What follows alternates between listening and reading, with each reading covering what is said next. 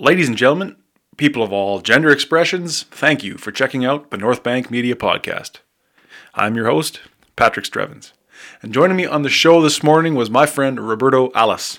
Now, Roberto and I recorded an episode of this podcast a few months ago, and we both felt that it was subpar. I mean, I didn't really know what I was doing, not that I do now, but I didn't know what I was doing tech wise. Uh, he felt like he could have delivered more. I felt like I could have provided more. So we decided to do it again. And he's one of the uh, one of the one of the people that I love to have a conversation with. Period. So uh, he's a natural fit for the podcast. Um, really enjoyed this conversation.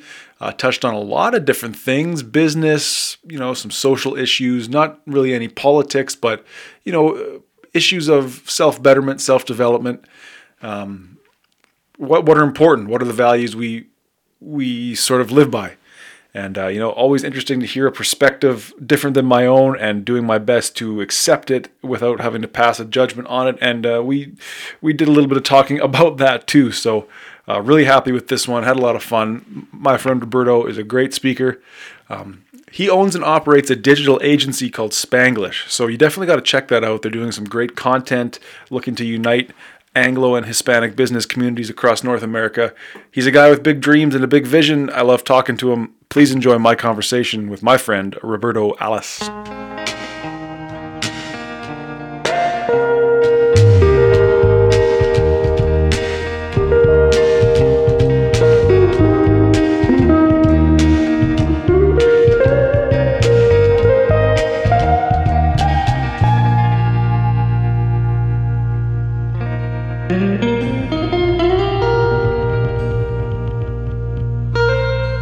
View as well. I had the best view, actually. Well, you're too kind. I, no, that, that's a hell yeah, of a view. Yeah, though. for you, absolutely. Yeah, the background actually is quite nice. that no, that's a hell of a view. So it is. A, we should say, Roberto, thank you for coming to meet me here. Uh, this is we're at the Mr. Social office on White Ave, Edmonton, kind of the new home of North Bank Media Podcast. So you're uh, you're one of the first to, to come, and you're enjoying the view. Thank you so much, Patrick, for having me here. Honestly, it's quite a nice view and it's quite a nice office. Good for you. I feel very proud of you, man. Thank you. I'm honored to be in your podcast. Well, okay, but we should say you were on the podcast not too, uh, very early, early December. Yes. And it, we both felt like we could have done better. Absolutely, man. Uh, especially myself, to be honest sure. with you. You are somebody very professional in also I strive to communicate myself in mm-hmm. a very in a very good way, in a very polished way. So I thought we mm-hmm. could do absolutely better, mm-hmm. and that's why we're here again. So that's I appreciate that. Right on. So yeah, and that was cool, and that was that was in December when times were a little bit more questionable, and so we did it over Zoom. And mm-hmm. uh, I, I didn't know what I was doing. The audio what didn't sound great, and there's something missing when you do it over Zoom, right?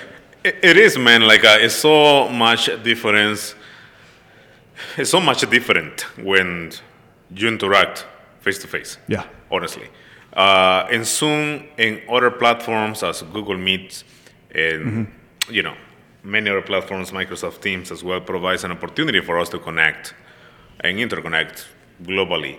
Yet, the energy that we transmit when we are sit together, even mm-hmm. if we are two or four feet apart, as we are right now, mm-hmm. for instance, so everybody understands that we still keeping the guidelines in place yes. and we're very respectful of it. Mm-hmm. Also allows the opportunity to still having conversations that are meaningful, but it's something about when you really connect with people, when yeah. you really interact with people one on one. And that's what I believe mess up in all of us as a mental health that we are not able to do that. Uh, you know? Couldn't agree more. Thanks. so, but you're right though, like being able to connect over Zoom or whatever, there is still some advantages there, but there is definitely the the most important thing is missing, which is being able to look look at the person, look in their eyes, and an energy. You called it an energy.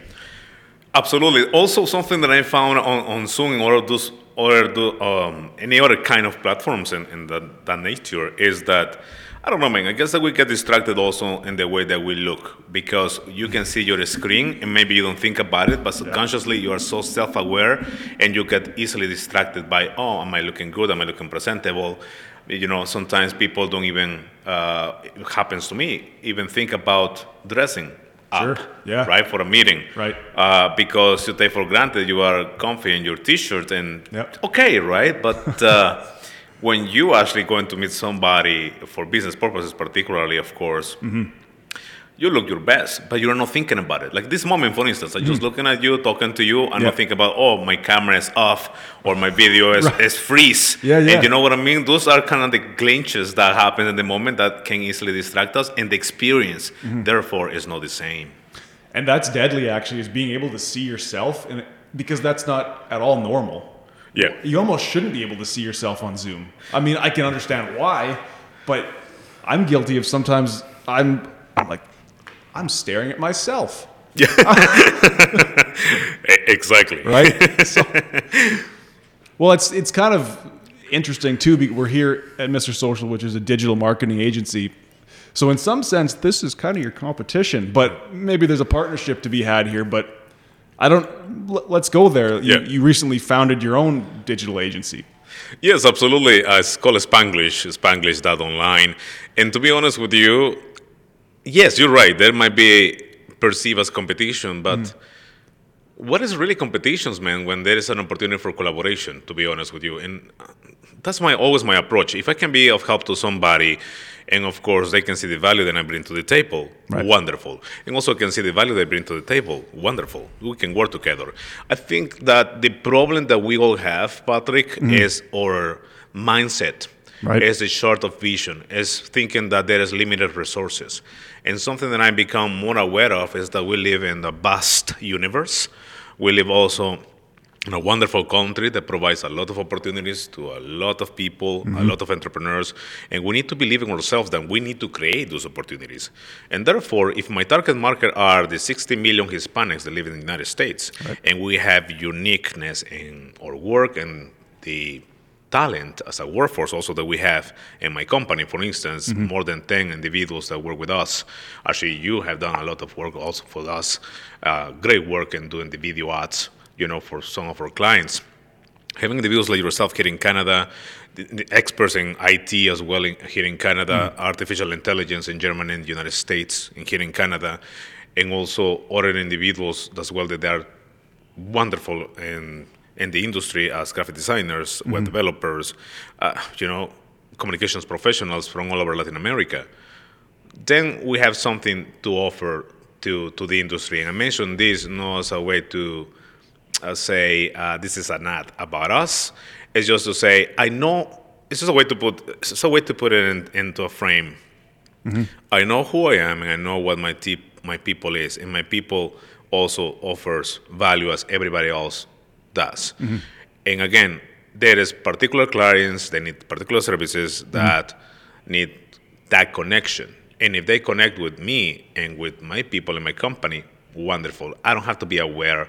Uh, better say, I don't have to be afraid of the competition. Right on. And instead, embrace it as an opportunity to collaborate and to really see the vast opportunities that are out there.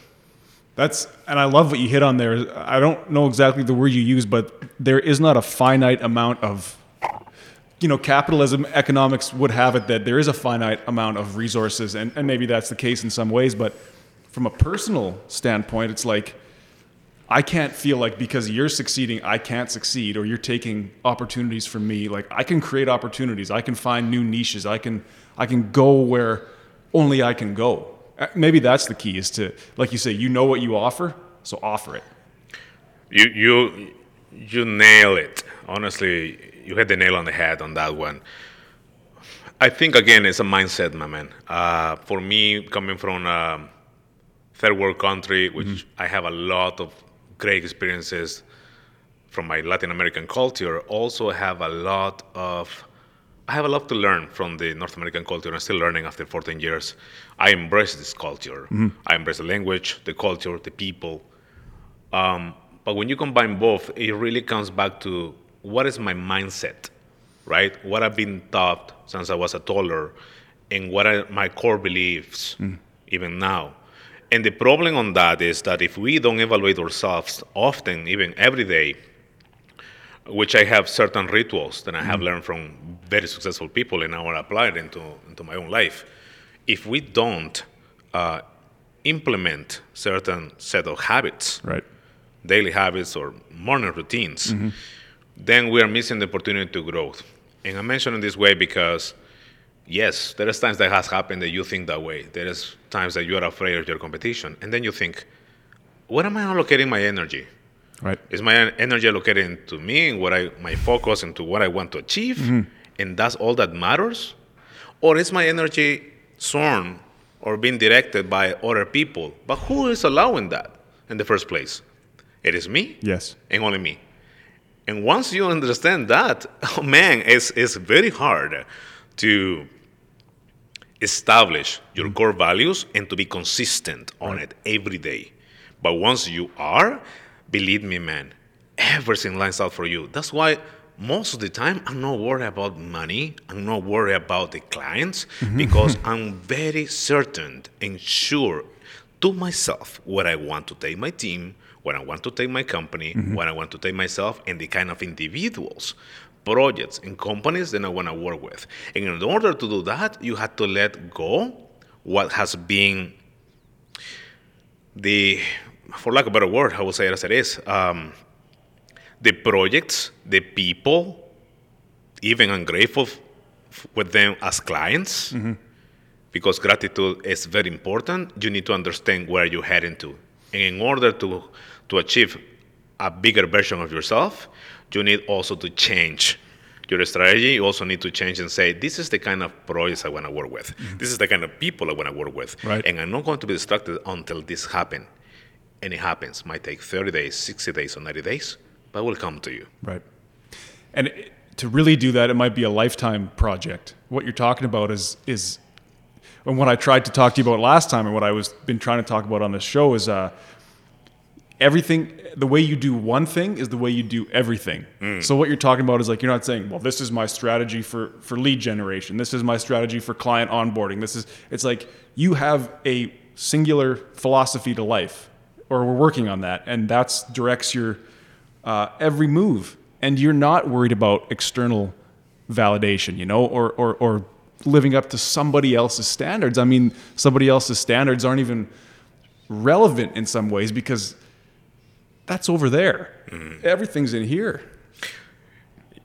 Again, you nailed it, man. Um, I will say, I will say that, yes, you need to determine again your core values and why you're doing certain things. But also, I find that you also need to understand that you need quality me time.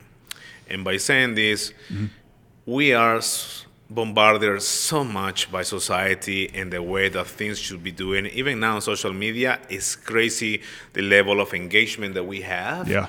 in our social media platforms. Even if you are not an entrepreneur, but oh, because X or Y friend posts this or that, then you feel certain level of competition to do better. Or when your ex posts certain things, for instance, you want to pay her back, like, oh, I will show you I'm more happy than you. You're not still thinking about her, are you, Roberto? No, I'm not. but I put this as a point of reference because at any time, at any time, um, at any given time, again, we need to understand: is this helping me? Right. Is this the energy I want to transmit? And I'm doing this genuinely for me. And when you realize that you actually do, then, as you said, you don't worry about what the external factors are, what third-party people will think about mm-hmm. the way they do things. But now it's very important to identify that if you if you need to change something, mm-hmm. be willing to change it. Because to be honest, we want things to work in a certain way, but in the world of business and the entrepreneurial world, many times doesn't happen that way. And we need to, yeah, we need to pivot. We need to change the way, the strategy, the mm-hmm. way that we connect, and uh, just be willing to learn. And that's something that I feel. I feel that no matter our age, we are so close-minded in the way we want things to work sometimes that we don't allow ourselves and this is applied for every relationship right? Mm-hmm. We don't allow ourselves to be quiet and to listen. Hmm. That is something that i've been working on myself to be honest with you during the years and i still do mm-hmm. because i like to talk a lot. But what i found more success is when i shut up and when i actually listen more to people and i find it fascinating because a lot of people, even those who are introverted, Hmm. when you find an opportunity to connect with them, they like to talk also about themselves, lots. And when you actually have the key to open that opportunity of interaction, and Right. you know, an interaction with them, it's beautiful because people really open up. At least I have that gift, and something that I value. And people open up to you, you know, you learn a lot, Mm-hmm. and also you are more um, prepared to help them Yes. to achieve what they want to achieve, particularly in the in the business world. So I would say yes, it's, it's part of having uh, having a genuine approach to everything you do, and most of the time, as you said, it's with your heart that you do things. But also when you put your mind in terms of the strategies, also you need to see the big picture and see the big picture and see if you need to change something Right. right? And, and also, yeah, care for, for for the other person too, right? You know what I mean? Is state your values, mm-hmm. be firm on it, but also allow the other person to to express what their values are and respect them and, and value them. Couldn't have said it better.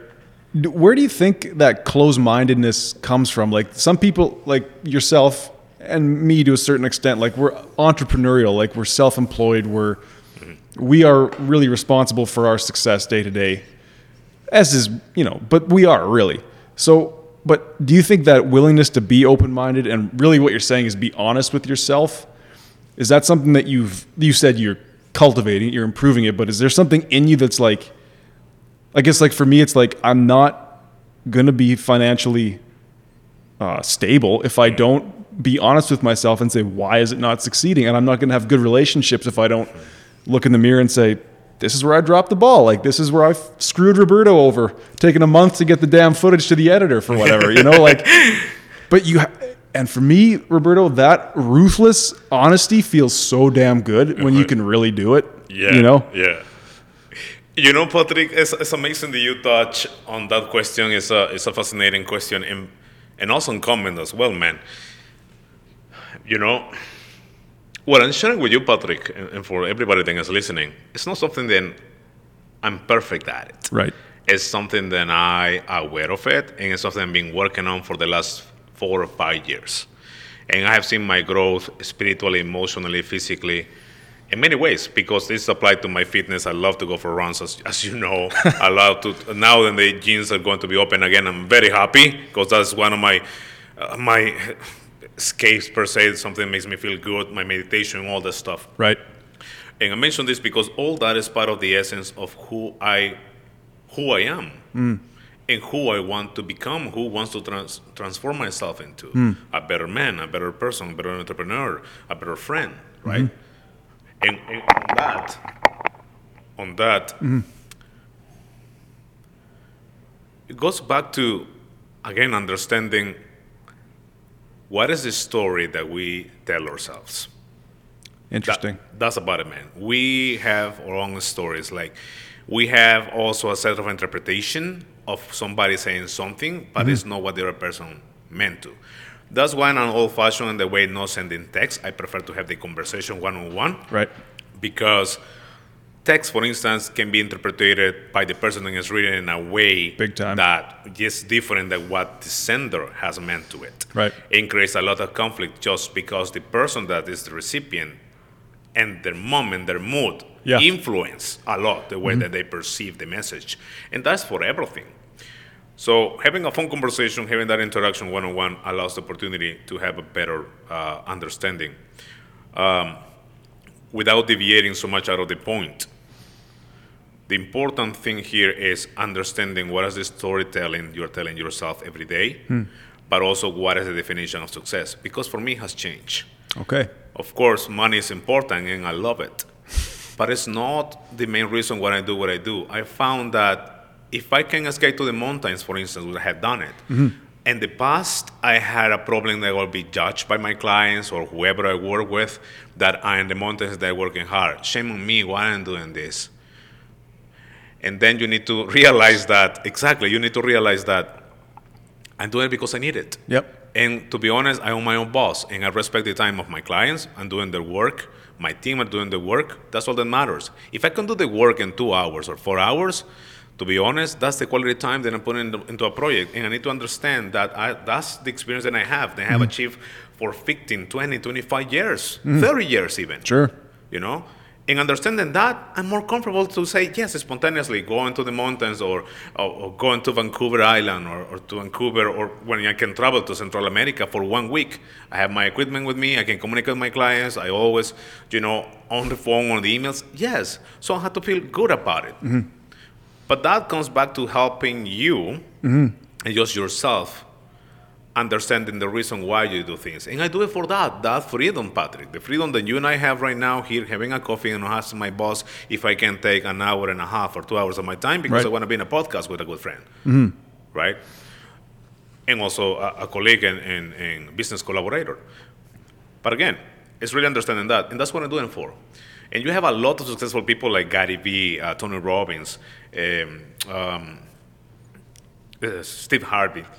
And all these individuals, Darren Hardy as well, the CEO of Success Magazine, mm-hmm. all these individuals are hardcore, hardworking individuals, but also they understand when they need time for a break, Right. they do it. When they need me time, they do it. And they do it for that same reason, the freedom. I'm doing it for that reason. Hmm. And to the point that I trust absolutely God and the universe to to provide me the rest, honestly. This Yeah. is what I want, like a list. This is what I want, this is what I want, this is what I want. And actually work on manifestation. And hmm. this might sound crazy to you if you're not so much into it. Fair enough. But if hmm. you are, again, allowing yourself to be open minded, we need to understand that we have a lot of power within it. And it's in our own hands. Yes. And so we really need to understand what is the kind of life? Asking ourselves those key questions. What is the what is the kind of life that I really want to? And once you understand that, Patrick, and mm. it's not easy, you understand why there are some people that still in your life. Mm. And that's why and also why there are some people, even significant others and partners and, and people that you've been working with, they are not more in your life because you have put it out there in the universe. This is what I want. And in order for you to achieve that mm. kind of a stage in your life, there is something that needs to be sacrificed. And the universe will do it for you. And it's painful? yes, it is. Sometimes. But yeah, sometimes, and sometimes it's very rewarding. You're Yeah. right. But that is part of the process. It is, and it's. I have a similar belief. When you're talking about manifesting, you're talking about the universe doing things for you. I don't think that's too far off. I look at it. People talk about karma, where there's sort of a, an equal. There's a reaction to an action, but to me, rather than karma, it's almost like however I behave hmm. is necessarily going to lead to a result. This is this is hard to explain, but it's like it's not karma. There's not a third party force making those interactions, but I really do believe that you get exactly what you deserve. Hmm. Like you're going to put yourself in situations where you're going to get what you get, and you're going to keep putting yourself in those situations, and you're going to keep getting what you're getting, for better or for worse. Hmm. It's like whatever you foster will grow. It'll it'll persist. You know. Uh, allow me to ask you a, a question on that, if I may. Um, how, how you think you can have control on that moment? Well, some people. So you're talking about free will almost. It's like how much free will do you really have? And it's a big question. It's one of the oldest questions. Uh, to me, it's like it's what you're talking about. It's it's honesty. It's it's stating your your mission statement for your life. It's like what values do I live by? What's important to me, and and how how consistent am I going to be in in doing in doing this shit? It's like if you let it slide for a day, fine. Let it slide for a week, now you're fucked. Let it slide for a, a month, you may never get back. And I'm talking about personal health, fitness, nutrition, or business. Like if I just stopped calling clients back for a month, where would that, you know, but again, there's also that delicate balance. But I think it goes back to what we're saying is like there's one approach to everything. And some people say it's living under God. To me, it's it is living under God, not God in a Christian sense, but there's the ideal. How close can I get? Yeah. You know, it is interesting again uh, to learn from different individuals as, as we have in this conversation. Um, I think that we miss the point many times, man, on being happy. To be honest, just Right. this moment right now Sure. makes me happy, man. You know, uh, for me, for instance, driving relax me. There's people Yeah. that say driving what, but somebody um, which is one of my spiritual uh, guides, uh, he actually told me, I understand that you want to drive and relax you, but he said, it's interesting because you need a point from, to go from point A from point B. You need a destination. And I never see it that way, and he nailed it. I was like, mm. because every time that I drive, for instance, when I go for a road trip, yep. also put my mind at ease and allows the opportunity for me to boost my creativity. Okay. But I need to go somewhere. I just don't need just to drive around. I feel tense. But when I have a destination, I feel ah. excitement, and then you know, when I take one hour, two hours, or three hours of road trip, huh. even staying overnight or just to go there and back, that's a destination. And I feel accomplished. And if you look at it, that's the way that I look at everything. But that's happiness. For me, also, you know, again, travel is one of the things that makes me very happy, mm-hmm. right? And so when I cannot travel now, I need to find ways to stimulate that part of me because in the end, we all release chemicals in our brain body. Mm-hmm. And when you said about behavior, for instance, uh, to have this set of habits established, mm-hmm. we also need, again, to implement into both creativity, motivation, determination. Right. But that leads again to the happiness. Am I happy or not? Mm. And if I'm not, what do I need to do to feel happy? Because it is on us. Because if you channel your energy to feel sad, mm everything as crazy as it sounds, it will line up. All of a sudden, you're really listening to the radio and it's a, a sad song play. Right. Which you feel more sad about it, but you like it kind of thing. Sure. But you change the channel, right? Yep. And you look up for things that make you happy and you're starting to stimulate yourself, mm-hmm. right? Then, you know, a lot of great chemicals will come to you that will boost the rest of, of, of your creativity, determination, and all that. Mm. And the point is, if you find a way to be happy and do things that make you happy, then you will do things in a more relaxed way, in a more, yeah. you know, comfortable way. And as you said, uh, trusting that there is a higher being, you know, with you mm. and part of you that guides your steps. Whether you want to believe it as a God as the Christian faith or as a God, you know, as a spirit or as a God as the universe, all that is right in my view. But you need to understand that self-love and self-respect always comes forward, mm. always comes first. Sorry, yeah. and, and, moves you forward. Yeah, it, and you know what? It's it's so sometimes it's cliche for for for people just to take to say, "Oh, I need time for myself," or "Oh, I need I need a break," I need it. But like you really do almost need equal parts where you're stressing yourself, hmm. working your ass off, you know, not trying to please people, but doing stuff for people, yeah. providing, and then you. Re- it's crazy to think, but what do you think? Like, do you think it might be a 50-50 split? Like, do you think you need as much rest as you do, maybe even more, if you're really going hard and you're really growing every day? I think there is no definition in the number, to be honest sure. with you. I, I, think it comes back to yourself. The problem is that we don't, we identify that. Like, for instance, your body is telling you, I'm tired, I need to sleep. Right. And you push it you push it and you push it, you will crash. Yeah. Or, or you need to eat and then you escape it because it happens to me. For instance, I'm so into the work that I'm doing, mm-hmm. I'm fulfilled by that, that I escape a meal or two. And then all of a sudden, every day makes a habit. That's a problem. Yeah. And I don't see it as a problem, but it is a problem. Hmm. so I need to even force myself, for instance, to eat something so I keep going with the, with the workload, right? right and and again that that is uh, something that fulfills me for instance or when i'm helping somebody or my clients that is something that time goes by so fast mm. I think that to your point it's about being again self-aware yeah. and understanding where where your needs are mm. as an individual and if you need to sleep 10 hours just because you need to sleep those 10 hours out of a busy week right then do it mm-hmm.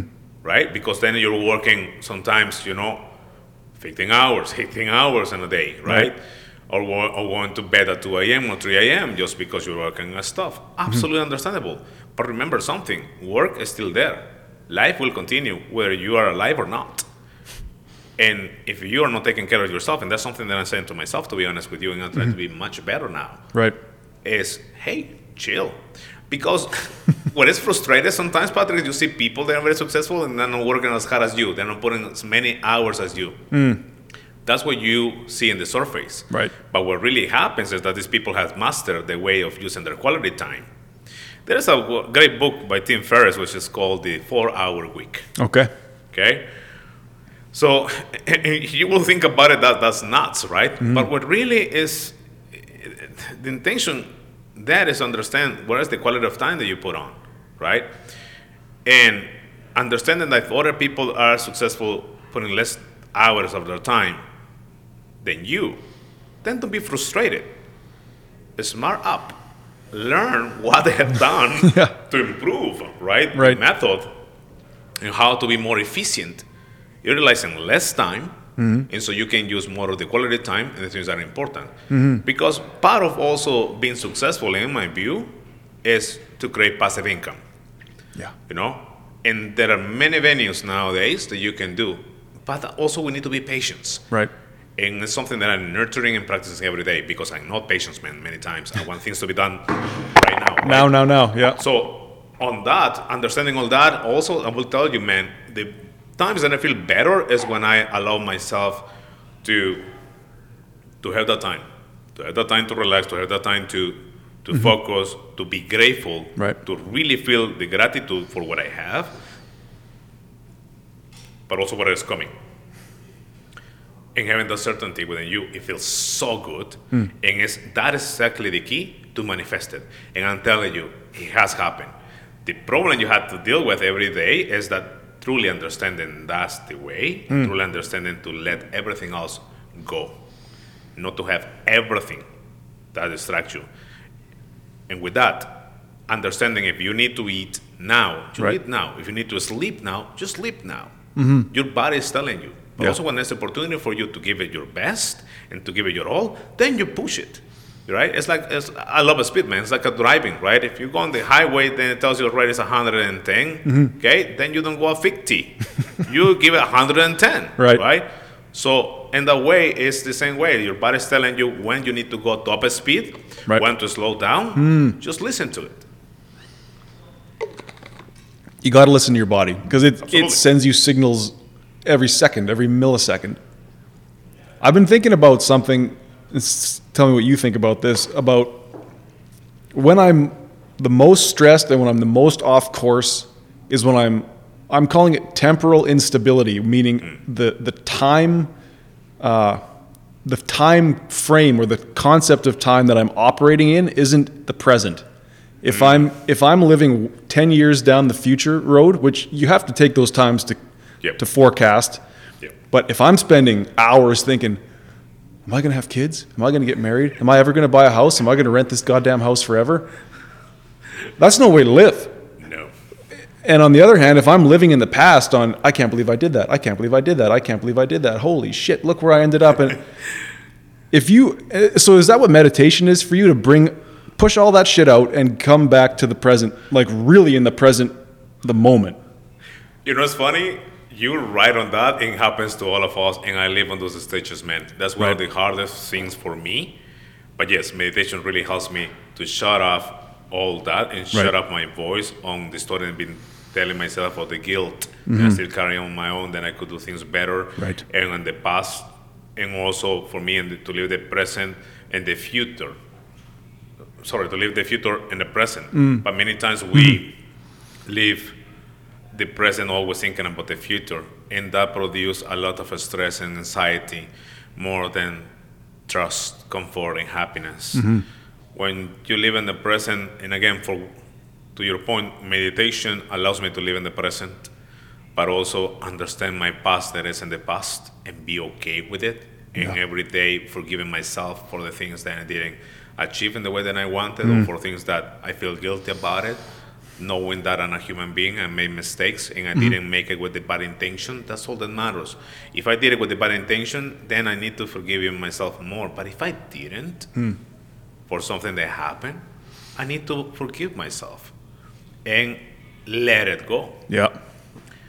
Again, moving, it's like a three stretches, uh, sorry, three stages. Mm. The past, the present, and the future. The present is always in the middle. But what is interesting about the present, Patrick, is the only thing that we have guaranteed that is happening right F now. and that's what we don't understand Right. because we are so worried about tomorrow. We're so worried about, and we all have responsibilities. We also worry about the cash flow, the, the bills to pay, the cost for operations, the customer acquisition cost, uh, the return on investment, the R and D, the, the clients. Uh, oh man, it's a lot of shit to be worried on. Fuck that. So you need to fucking let it go, man. Yeah. And, and pardon my language, but it's truly, honestly, the hard truth. You need to let it go. You need to understand who you are hmm.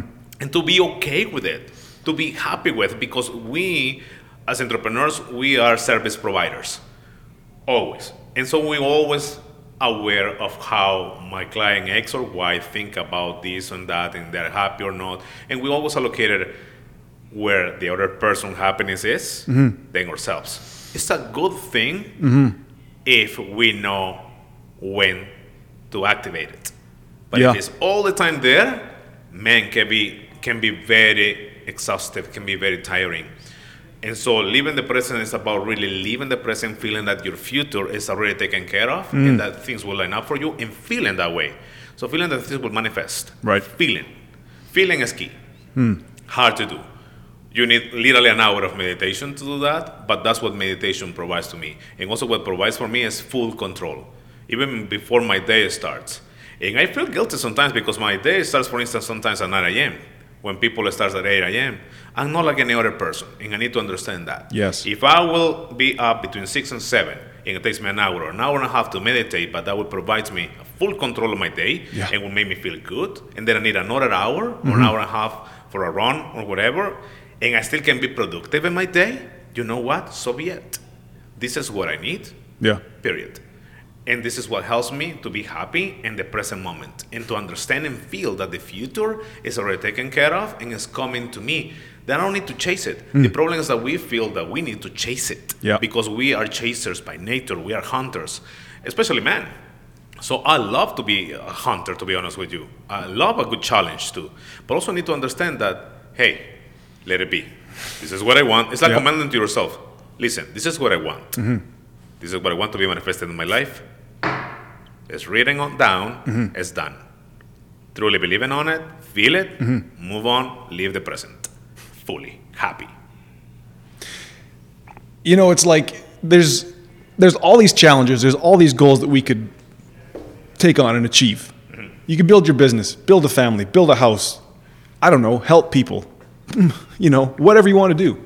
But it's like the person that masters themselves over their lifetime masters those urges masters that that getting rid of that fear of time that to me is the is the hero's quest. That is heroic. Like you could end up with a small net worth and maybe you don't even have kids. Maybe you don't even get married. Sure. All those are external to me. If you slay all those demons, all that childhood trauma, put all that crap away. If you're able to master that, I think that's to me everything else is, is gravy. You know like we're not even talking about business anymore. We're talking about this concept that we're cursed with of being able to understand time on a spectrum of future past present. That's the real human condition in some ways. And to me it's like if i could go throughout the day without ever needing to know what time it was or how much time i had until i had to do something mm-hmm. or how much time i've been doing something for that to me is something like freedom. Being free of that curse of being able to see three I don't know what, what you- whatever you want to call it three dimensional right You know, we'll take a little further. Actually will say it's a four dimension. Four dimensions. Four dimension even. Okay. Because, you know, I couldn't be more agree with you on that. It's easy to say, very easy to say, to put into to put into practice is the, the hard the hard part, man. Um,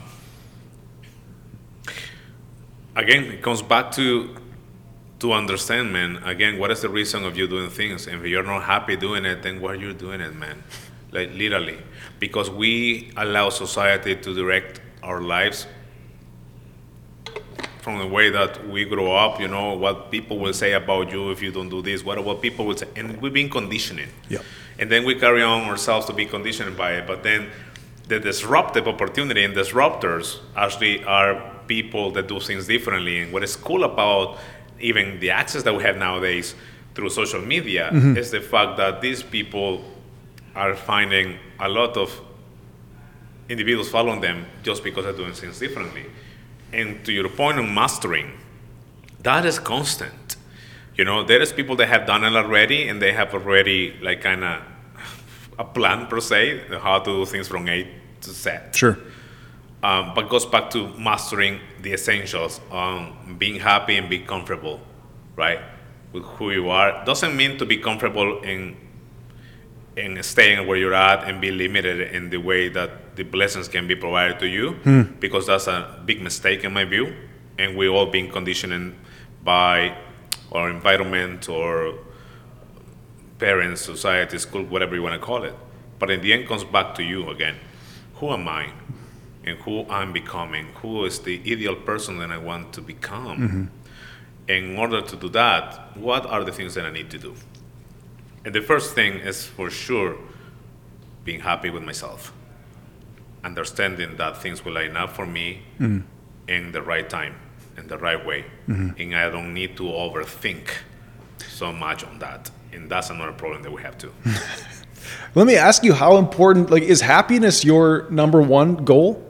Absolutely, man. Is it? Oh yeah. Because some people, oh, I don't want to say some people. I, I think for me, it might not be. I think for me, it might be something like I'm searching for that unity and like the pursuit of happiness. Like, would you rather be happy or would you rather live a meaningful life and provide a meaning or, or just eh, even meaning is a throwaway word, but okay, let me just ask you then. Yeah. Is happiness the top of the pyramid for you? Is that what everything is driven at being happy? But happiness is a state of mind, to- in the way in the way I look at it. Sure. Because what people don't understand is that again, for instance, again, I will, I will go with a breakup because I mean, if you give yourself, let's say, for instance, a relationship and things didn't work out the way you wanted, it's very painful, mm-hmm. right? And you're in that moment, but you also you are in that moment. And, and the problem is that you are aware of it, but you like it so much because you want to feel sorry so much about yourself, and you want other people to feel sorry about you. Sure. And of course, it's it's fucking hard. Mm. But then in that moment you switch it. I'm going like, F it. I need to feel happy now. So you play comedy, you play something, you know, that makes you feel happy, makes you, you know, have a, a big laugh. Yeah. The mood changes just like that, man. And you know, so happiness again is a state of mind. But to your point, if for me helping my clients succeed mm-hmm. fulfills me, makes me happy. Sure. Okay. If for me, right, um, having me time, meditating makes me happy, great. If for me, talking with some clients and for them to learn something new and for me learning something new makes me happy, mm-hmm. great. This moment alone mm-hmm. gives me the opportunity to not think about my next meeting, my trainings, and I had to prepare for this and this and that, and leave that on the side and really be mindfully present here mm-hmm. with you Sure. in this conversation. That's meaningful Yeah. makes me happy too. So a definition of what you do things hmm. don't don't again don't don't don't get it wrong in the sense that what is right or wrong. Hmm.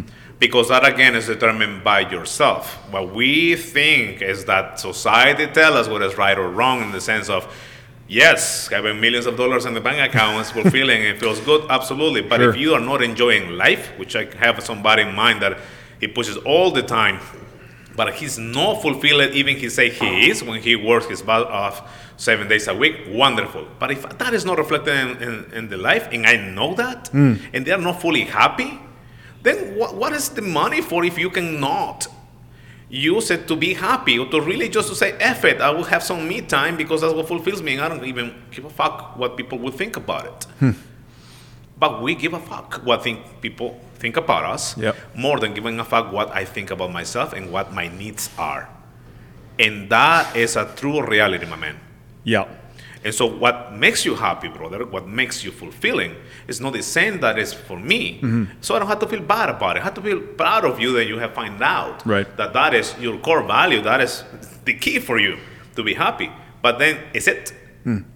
Or is it something that you have to think about it, or is something that you see out there and it's an ideal because you see other people being happy doing that? Right. Right. I guess it comes down to how do you understand happiness because that's such a personal thing. It's like what you're what I might think of as happy.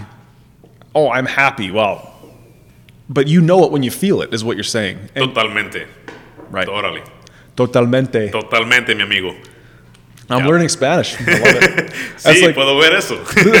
this morning, I. Do a I, little bit of Span- Spanglish here. yeah, yeah, I think I, I'll be down. It's like this morning I said Buenos dias, and you said Buenos dias, uh, ¿cómo está? Sí. And I had no answer. Muy buena pronunciación, my man, honestly. Muy bueno. Muy buena pronunciación. Very good pronunciation. Oh, well, thank you very much. Yeah, very good, brother. I'm a parrot. When I was a kid, I would always do shit like that. I would just imitate what I saw. That's probably how I got into media and that sort of thing. But that's wonderful, man. Like, I mean, if, if that's, again, it fulfills you, that's wonderful. You, you were sharing with me that uh, this is something you're really passionate about. Yeah, the podcast. Yeah, so why? I don't know, man. I think.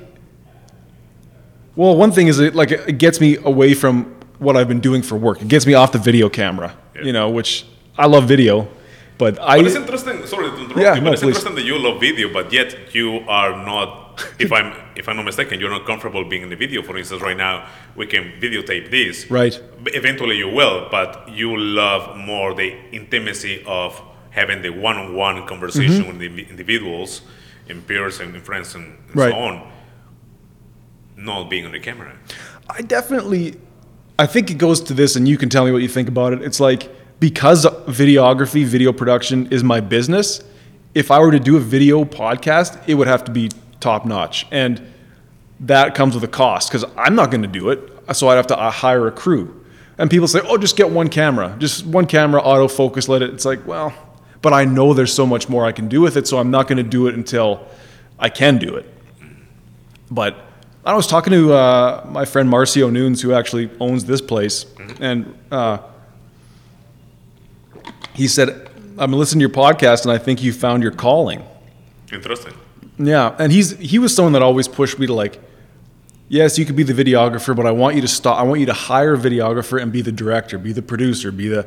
It's like, yeah, I know that's the goal, uh, but I guess this is that. It gives me where minimal technology to have to f- fuck around with, and then just ideas and and doing what's really a very natural thing to do. So, and you know, to I guess yeah, you asked me. It's a passion, and it's just because it's a chance to just be expressive. And I spent a long time in my younger years not expressing uh, like this. A lot of writing and thinking, but not enough.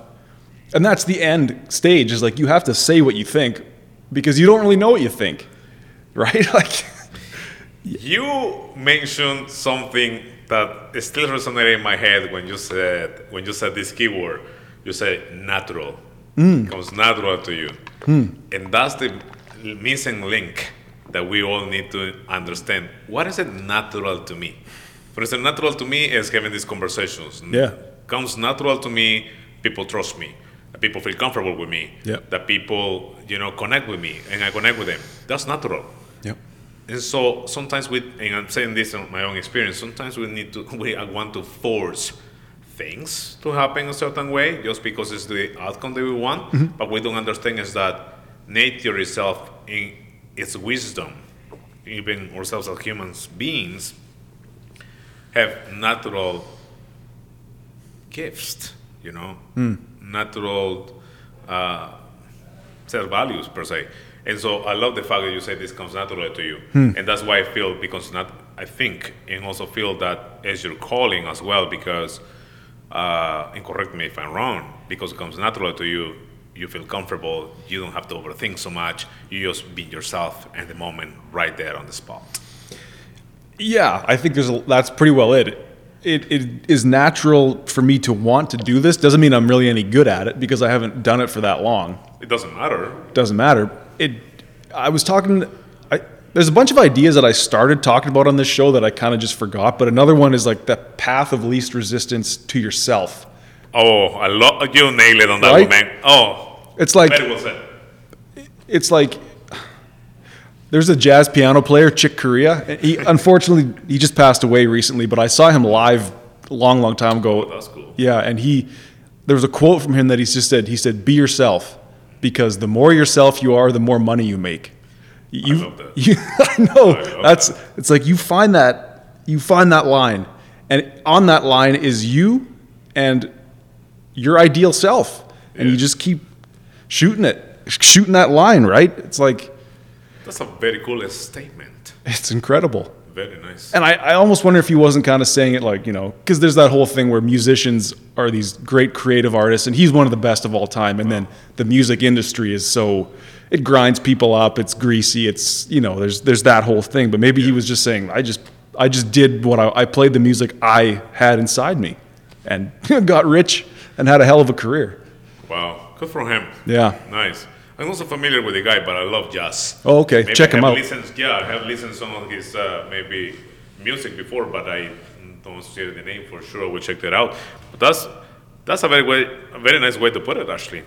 Uh, and again, it's a thank you for sharing because it's a kind of reminder to myself. Uh, because many times, man, happens that I'm not being myself just because I'm again overthinking the how people will perceive me.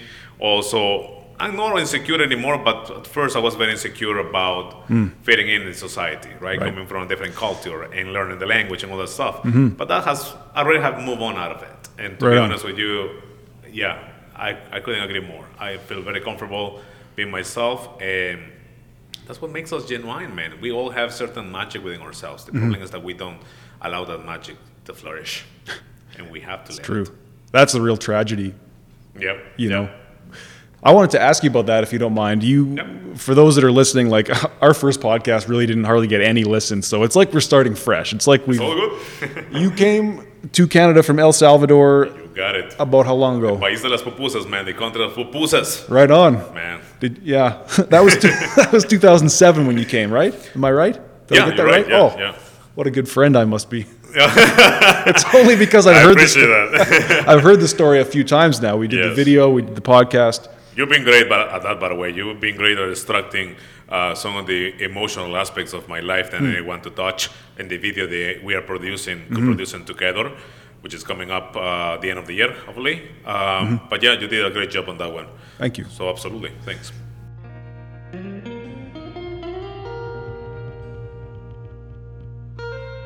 If you're enjoying this conversation, please subscribe on YouTube and give us a like. If you're listening on Apple Podcasts, please subscribe and leave a five star review. And now, back to the conversation. I guess what I wanted to say and all that was like, you came over in 2007. uh, How was your. My, my, my real question that I'm curious about is like, how easy was it for you to assimilate, not assimilate, but how easy was it for you to join Canadian society? And were there, you can take us wherever you want, but like, were there moments where it was like, these guys are racist, they're not letting me in the door? Or was it like, I just got to be myself and go for it? Like, what was your experience? That's a very good question. Actually, overall, it was a great experience because when I decided to move here, I moved here for work. A company brought me to a food manufacturing company, brought me to work here, and with a bunch of other Latinos as well. And I would say I fit in sooner than most of my uh, peers because I really wanted though. I wanted to learn the language. I have some basics in, in English, but it's funny because the I said it's funny because it is the English language that you learn that is more American, like U.S.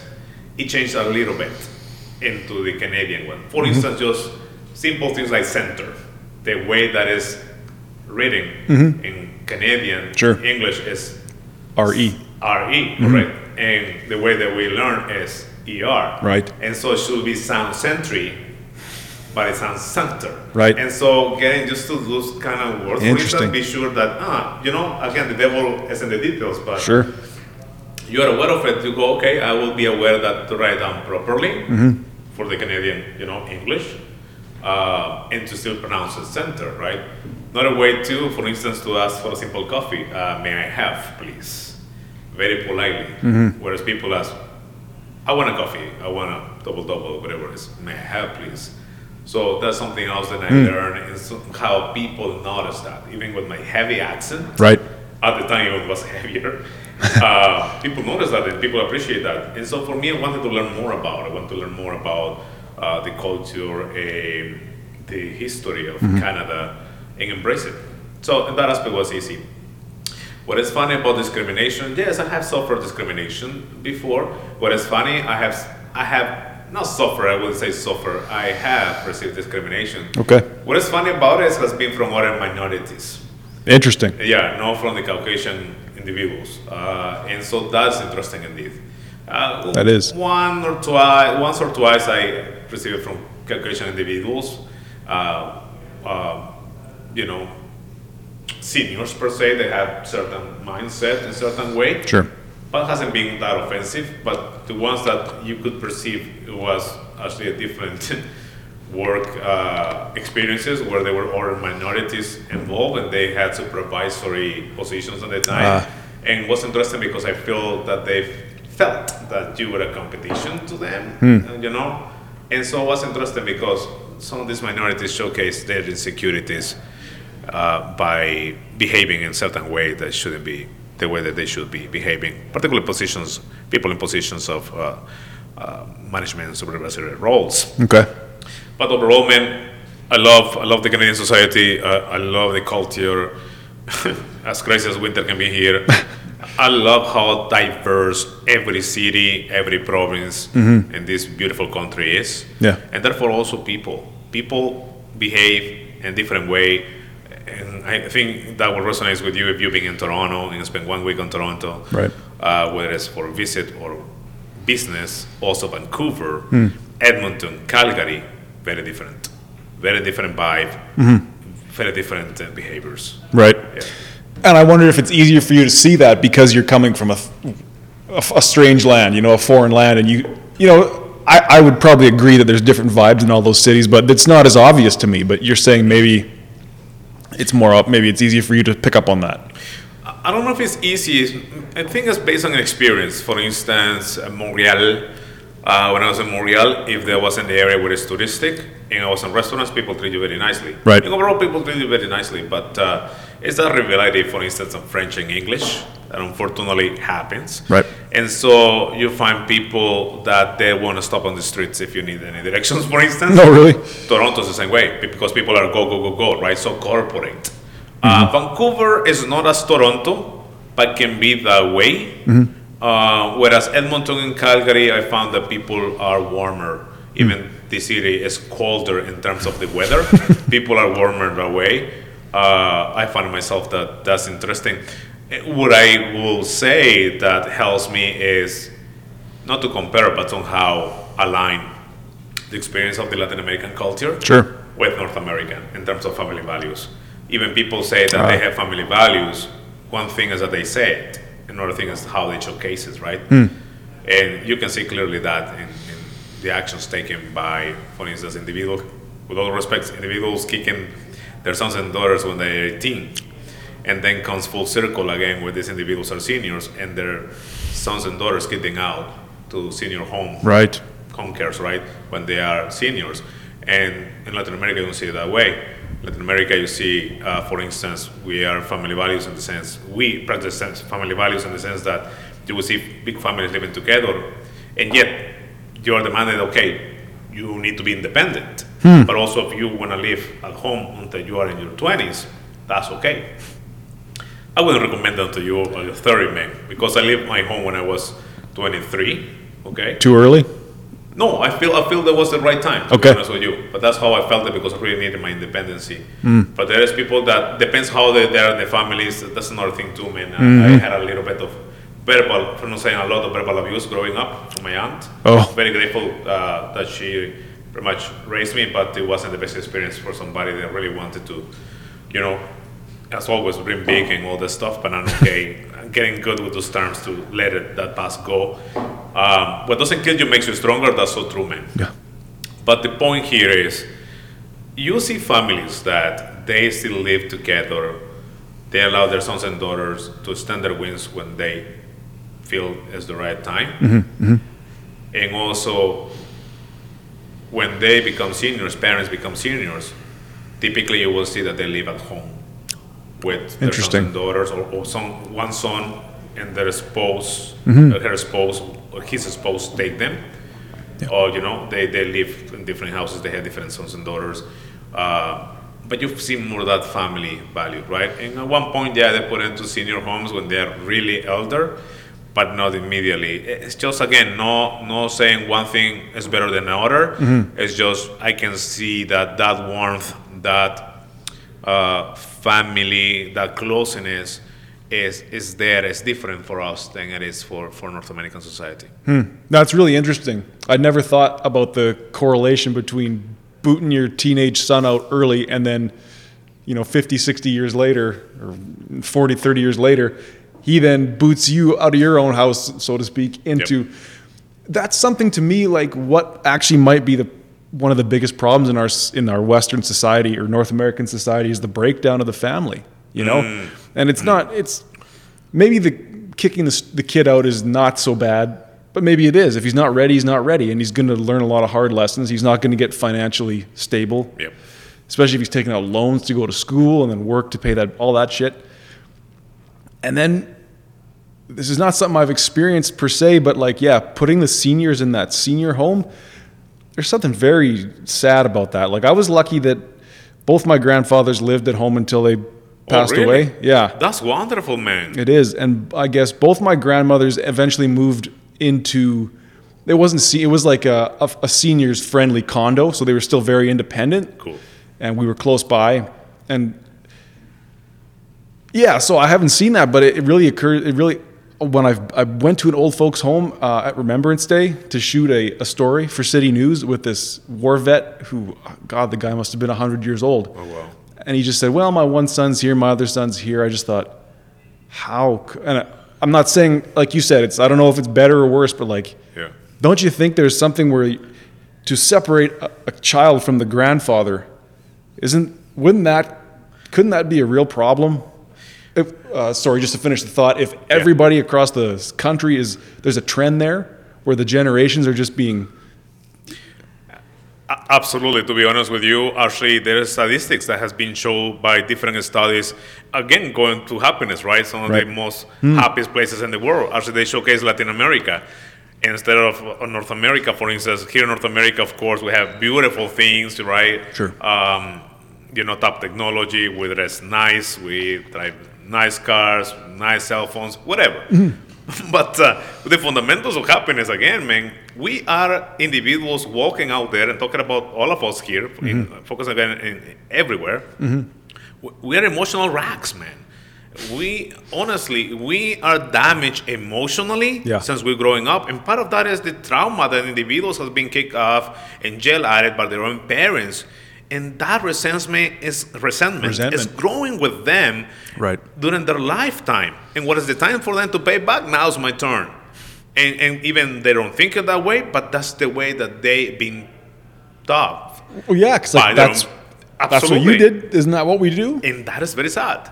Because to your point, yes, because families are separated, by, families are segregated by the traumas that we all carry on and justify the actions and behaviors that we have in our lives and say, oh, I'm this way because of this. Right. Again, again, goes back to justifying why you do certain things and the way that you do it.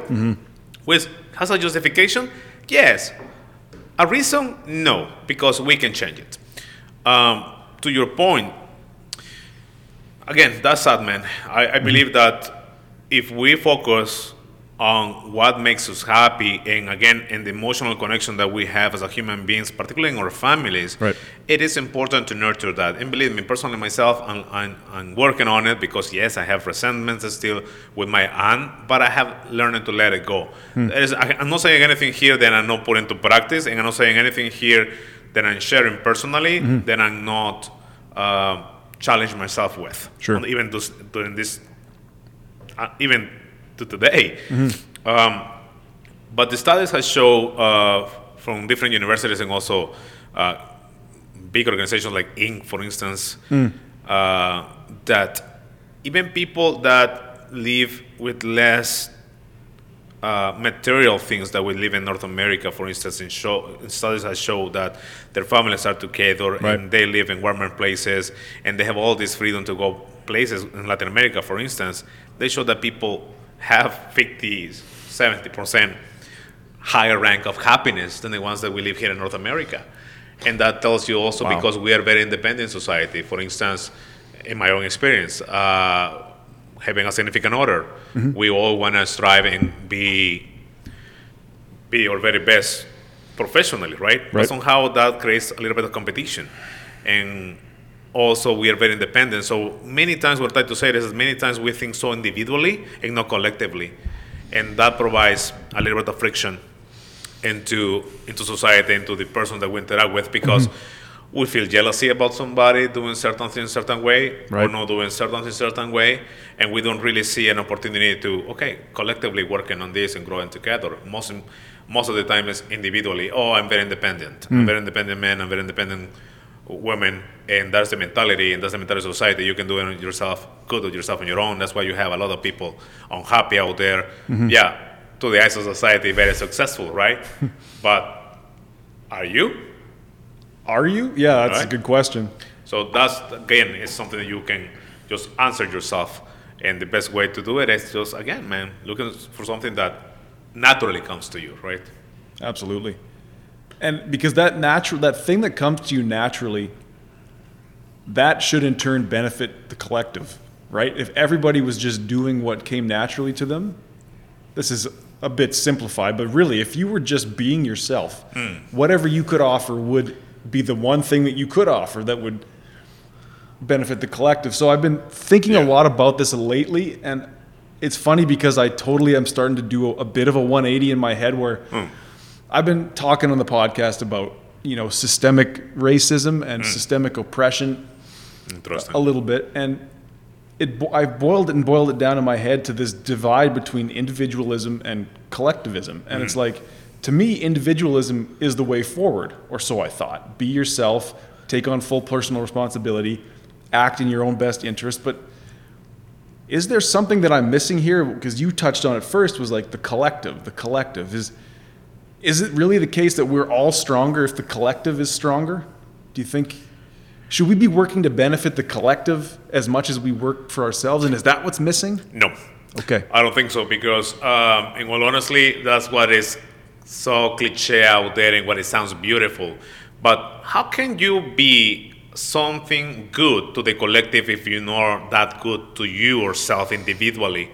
And that's the problem. Right. We're thinking about the happiness of others and not ourselves. Sure. And it's just a fine line because this might sound contradictory to what I just said. Sure.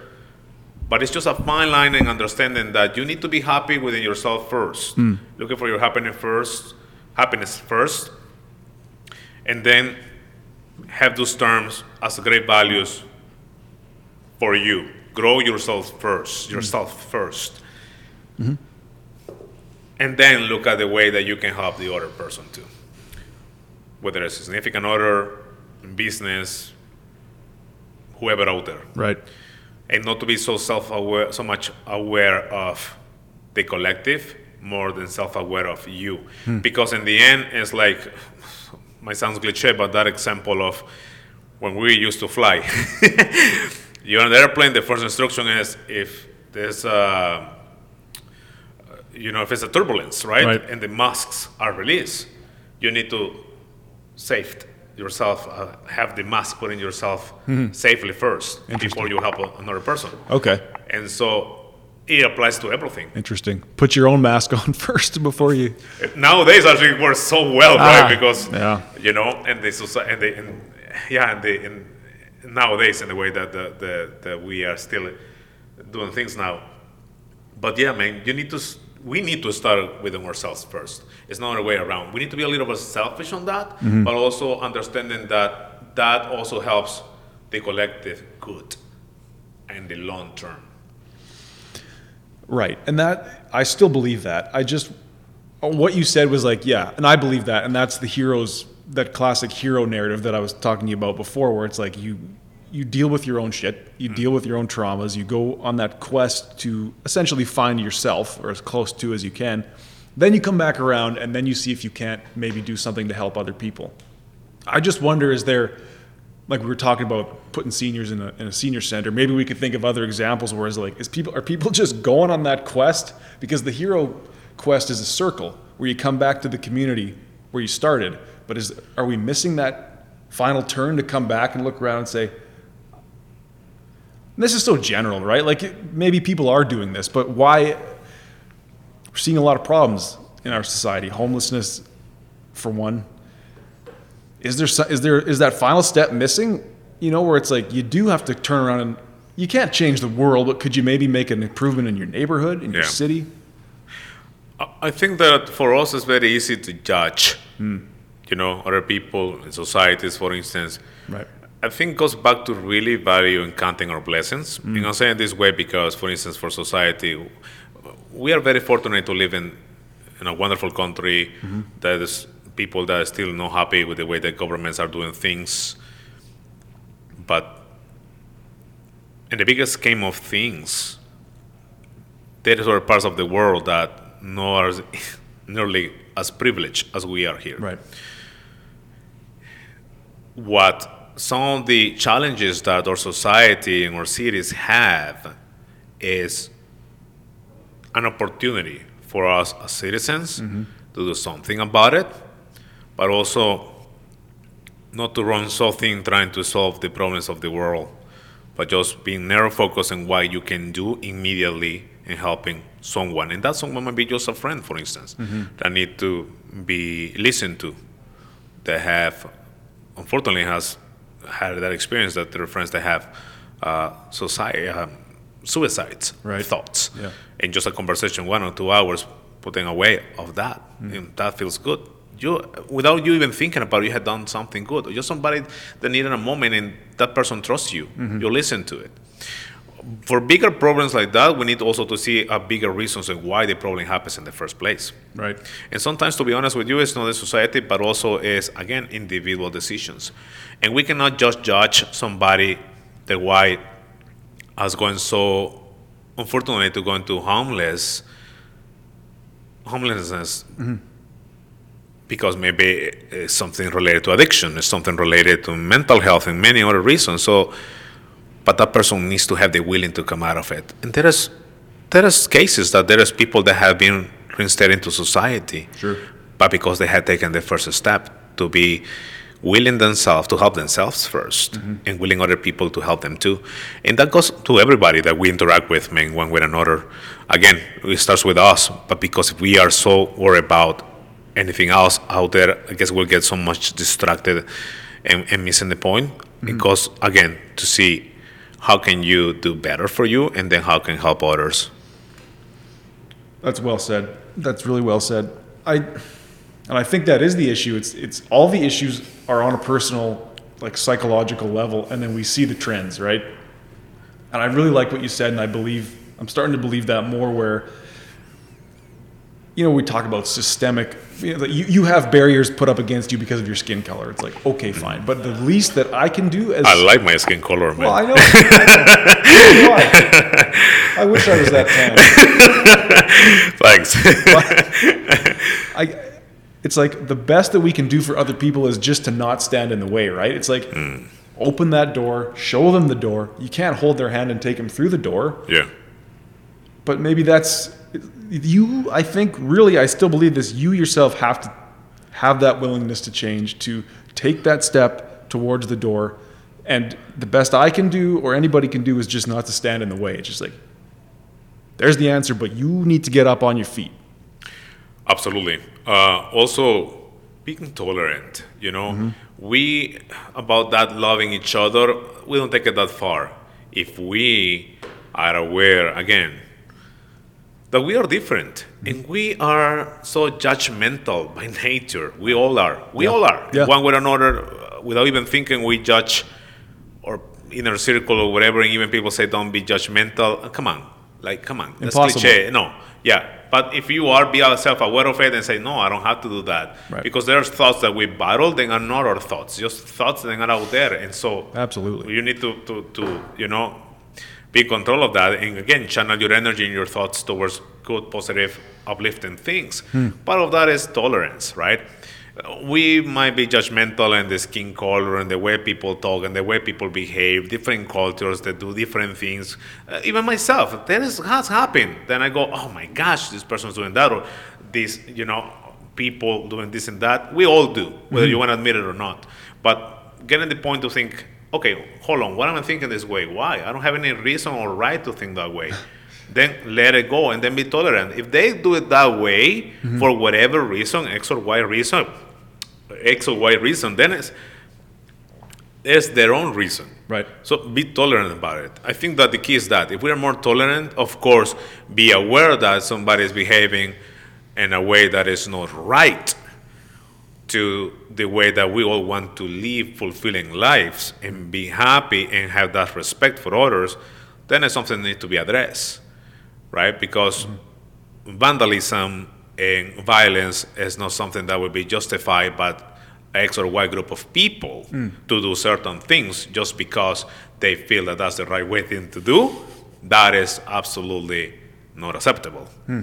Where tolerance comes is that you and I are different. You and I have different sets of values and experiences mm-hmm. that set us apart. Yet we can have this conversation one on one and find common ground where you and I can agree on something, disagree on some others, mm. but having that level of tolerance to see each other's point of view. Simple, not easy to do, but simple. simple in principle, right? It's like, oh, I love what you said. It's like, yes, tolerance and be aware that just because of the way, the, the fact that we're human, I'm gonna, I'm gonna make a judgment on you, whether I like it or not. Whether Yep. you like, I, but it doesn't matter if I don't act on it, and if I don't, you know, like X, Y, Z about Roberto. Great. Just don't maybe don't say that to him for one thing, and don't mm. don't treat him any differently because of. Mm-hmm. Maybe try and get to know him, like you say. Find the common ground, like like we did. Like when we first spoke on the phone, and your voice is, is so deep, right? And just Uh, thank you, appreciate well, that. hey, it's a, I think you should be doing the podcast. no, not- I appreciate yeah. that. Thanks. Yeah. But that I, I couldn't see you, and we're speaking on the phone, and I was intimidated. I'm like, oh, this guy's a big. Were you? Yeah, Oh, come definitely. on, man. I was Not like, this, this guy's a big shot. This guy's gonna want the world. This guy, this and that. And then we met a few hours later for a coffee, and it was like we were. By the end of that coffee, it was like we were like we'd known each other forever. Did Yeah. you, do you remember that? Absolutely. You know, I don't. This is fascinating because your experience was different than me. And Interesting. Sometimes, man, I have a. I don't know, man. Uh, Sometimes I remember things very well. Sometimes I don't. And to be honest with you, to that point, I don't even remember that we talk or we chat over the phone first before we met for coffee, which I really appreciate you always bringing that fresh to me. But it's, it's, it's very interesting that you share that experience because the experience at the coffee place, I remember, yes. Yeah. I remember our interaction. But I didn't have the sense that you were intimidated by me at all, man. Well, once I saw funny. you, I was. Come on. Come on. Well, you're a big guy, man. You Well, no, but it was like, oh, he's actually because immediately it was like you were freaking wearing a suit, I think, probably, or the- the vest. yeah. and Yeah, it was yeah. a handshake and even a hug, maybe, right? And then it was like, oh, this is who this guy is. He's not a, you know, he's not a voice. I judged you by one element. A- Absolutely, but you know what? It's one of my virtues. Uh, I love my voice, and a lot of people actually does, and it's one of my my gifts. Mm-hmm. Uh, I actually have done voiceover for uh, radio and television before. Not many people know that, um, but has happened in the past. Actually, there's people that think that I'm somebody older. Mm. Uh, there is people that have uh, again that have been intimidated by me also Mm-hmm. over the phone.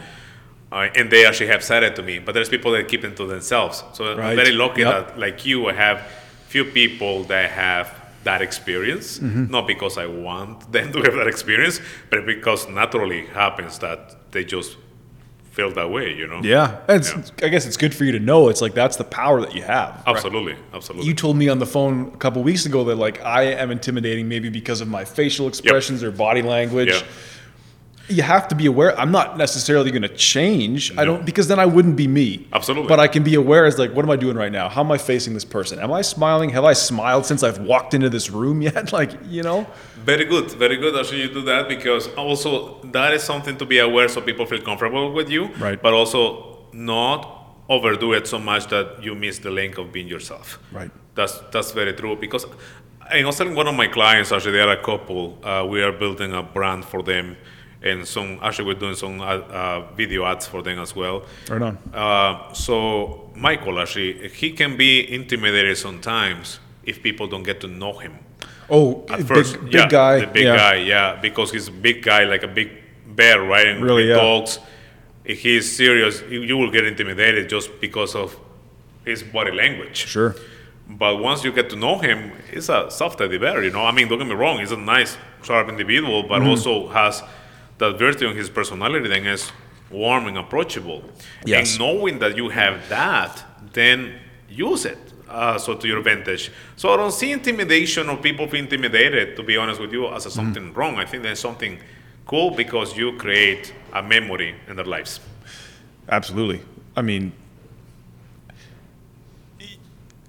that's where you really become so aware of how limited we we are by our perception, you know, by our own mind. It's like what we experience through perception is, you know, it's like, uh, you good for time? A couple more minutes? Yep, absolutely. Okay, cool.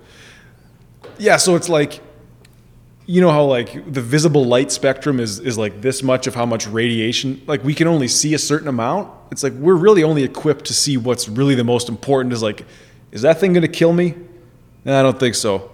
Is that thing gonna kill me? I don't think so how can I get some food? You know, it's like that's kind of the I know I'm simplifying it, but that's really we're just an organism that's built to survive, like you said, through hunting, yeah. uh, pursuit of a goal. Um, you know, some social socializing is like what what is really the most important information, and how can I use it?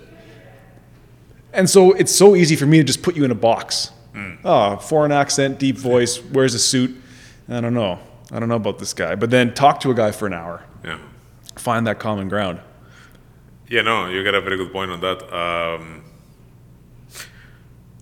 again, I, I think that, uh, yeah, not be so judgmental at first and be willing to mm-hmm. just learn from an individual.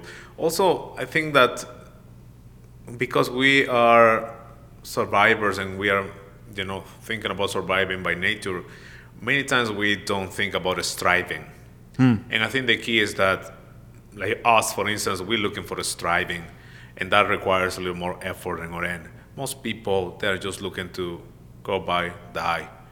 And we sometimes think that way, I guess, but what we need to change is that, like, uh, what, what are your talents, right? What are you striving at and why? And if you're being gifted with some natural talents, mm-hmm. You have not just the right, but most importantly, you have the responsibility to share those talents. Right. And we are so selfish and lazy that we don't want to do the work. We don't want to even put ourselves out there. Yeah. And that's selfishness. That is not a good selfishness. It's not allowing our talents to be connecting mm-hmm. with other talents, with other people, because we are here to learn. And every day we're learning and we are improving ourselves. Mm-hmm. but what is beautiful is that you help somebody else improve their own lives. Right. and one way or another also that comes back and it helps you you know? So again it goes back to striving and not surviving. Mm-hmm. i think that's key for us. And in doing that we will be more willing and open-minded to learn experience uh, to share experiences and to learn from each other. Beautiful. There's a quote that says and i'm going to butcher it my mom always reminds me of it. It's man's grasp or a man's reach. Man's reach. Shit. I'm glad that she reminds you quite yeah, often. Yeah. And she's going to remind me after she listens to this. My oh, yeah, idiot no son. Kidding. Yeah, no. You can call her now and say, "Hey, mom, what is the honestly? What is the the what is the code that you you saying so often to me that I can't even remember?" Yeah, that I, I clearly I'm not listening. Man's reach, man's grasp must exceed his reach. Meaning, we have to always be reaching for mm. for what we'll never really grasp. And the the end of the quote is, "Or else, what's a heaven for? Mm. What is heaven if not that thing that we just keep?" And you are selfish. You're a selfish person for not trying. Totally. There is another quote, for instance, that I disagree with, which is "The sky is the limit." I disagree with that quote, and I'll tell you why. Because it is so cliche, but is it? No, it's not. Because it, it, it's again, it's like a, that code is meant for you not to put limits, but it's limiting you. Because if you think about the sky, sure. the sky is open. Right. And if we were limited by that code alone, that code alone, we wouldn't be able to discover space. So yeah. there's no limit. You once you go to the sky, mm-hmm. you keep going. Right. You go into space, and this space is vast and infinite. It's so extensive that there's no limits. So that is that is for me the code will be the sky is not a limit, no. right? It's just really goes once you you you go over the sky, then out of the atmosphere is the space, and then then you can resonate the quote from uh, Les Brown, mm. which, he, which he said, and quote, shoot for the moon, because even if you miss, you will end up among the stars. Yeah. And like him, like you know, Jim Jim Rohn, which was uh, former, uh, former mentor for Tony Robbins and Darren Hardy and some other big individuals, you learn so much about these individuals that unfortunately they're not physically with us anymore in this world. Dr. Wayne Dyer is another one which I can definitely bring to the table. Uh, And like them, a lot of great individuals that you find books, and nowadays lots of great resources on the internet and online and on YouTube. And you learn from these virtual mentors, and you just apply that into your life. Right. You know, because knowledge is not power; it's action. Knowledge is action. Knowledge is not power. Okay. Because people say knowledge is power. Yeah. It's actually action. It's actually implementing implementing the knowledge mm-hmm. put into action. Sure. You know what I mean? Yeah. What good is it if you know something if you're not going to do something about it? You know. Totally, totally, absolutely. And it's good to know, don't get me wrong, but what is the point to know so much and to, to read 50 books in a year if you're not going to apply the principles that are teaching in those books? And most people do that. Like, come on, man, you want to impress me that you read 50 books and you know That's all it. this knowledge? F it. Like, how much of that are you applying? Yeah.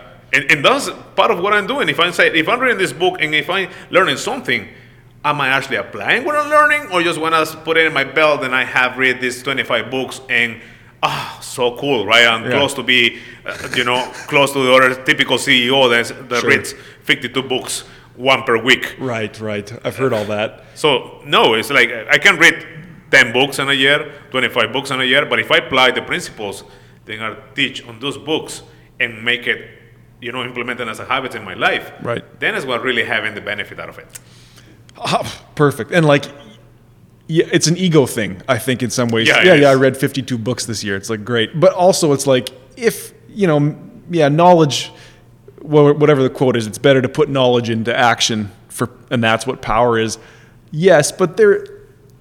It's also good to have some un, some understanding too. It's like I might read a book that I do nothing about. Like I read Robinson Crusoe over the summer, which is like that book's 400 years old, and I, I don't know what I got out of it, but the magic of reading that book is I'm transported back 400 years to, to, to think how they thought, and Well, there, there, there's no wrong, there's no amount of reading that I would ever say you shouldn't read, Hmm. you know, but definitely think about why you're reading. Absolutely. And, and to your point, I think that you get out of the book and was precisely that. You were transported into time in time, back for hundred years or whatever, time at a time, and you have to experience what was like. Right? And that mm-hmm. applies to everything that we watch. And, and it's okay that we entertain ourselves because even in entertainment we learn something, right? Sure. So to your point, yes, absolutely. Grab a book, grab something that you know is good for you. But for me, to be honest with you, it's all about personal development. For me, I Yep. find that that is that is something that I'm really delighted by. It's like a food to my brain. Uh, I just feel more prone to read a book about personal development mm-hmm. than read any other book. But there's people that write that, and like mm-hmm. yourself, for instance, nothing wrong with it. Contrary, I like those kind of books too mm. because you know it turns me, it stimulates my creativity in my mind, which is fantastic at the same time. Damn right. Roberto, let's let's leave it there for now. Uh, if people want to maybe contact you about the digital agency, how can they do that? Absolutely, my man. They can contact me on LinkedIn. LinkedIn, LinkedIn is the number one platform, and I'm very big supporter of LinkedIn. And I should teach also companies and individuals how to use LinkedIn to connect more meaningful, locally and internationally as well. So they can connect me with connect with me, uh, Roberto Alas. You can just find me on Roberto Alas, Google Roberto Alas, Edmonton, Canada. Uh, will appear there on LinkedIn. Also in Instagram is Alas Roberto, Roberto Alas, sorry, Roberto Alas underscore one. Okay. I believe. No worries. I can put that in the in the notes. Perfect. Yeah. People so can you can find find me on Instagram and also uh, again LinkedIn and Instagram. Those will be the two platforms to connect with me. Beautiful. So yeah, no, thank you so much, Patrick. Always a pleasure having these conversations with you, my friend. Couldn't have said it better. Thanks for your time, Roberto. I can't wait to uh, keep on working with you in the future. Looking forward as well, my man. Alrighty. Cheers. Thank you for listening.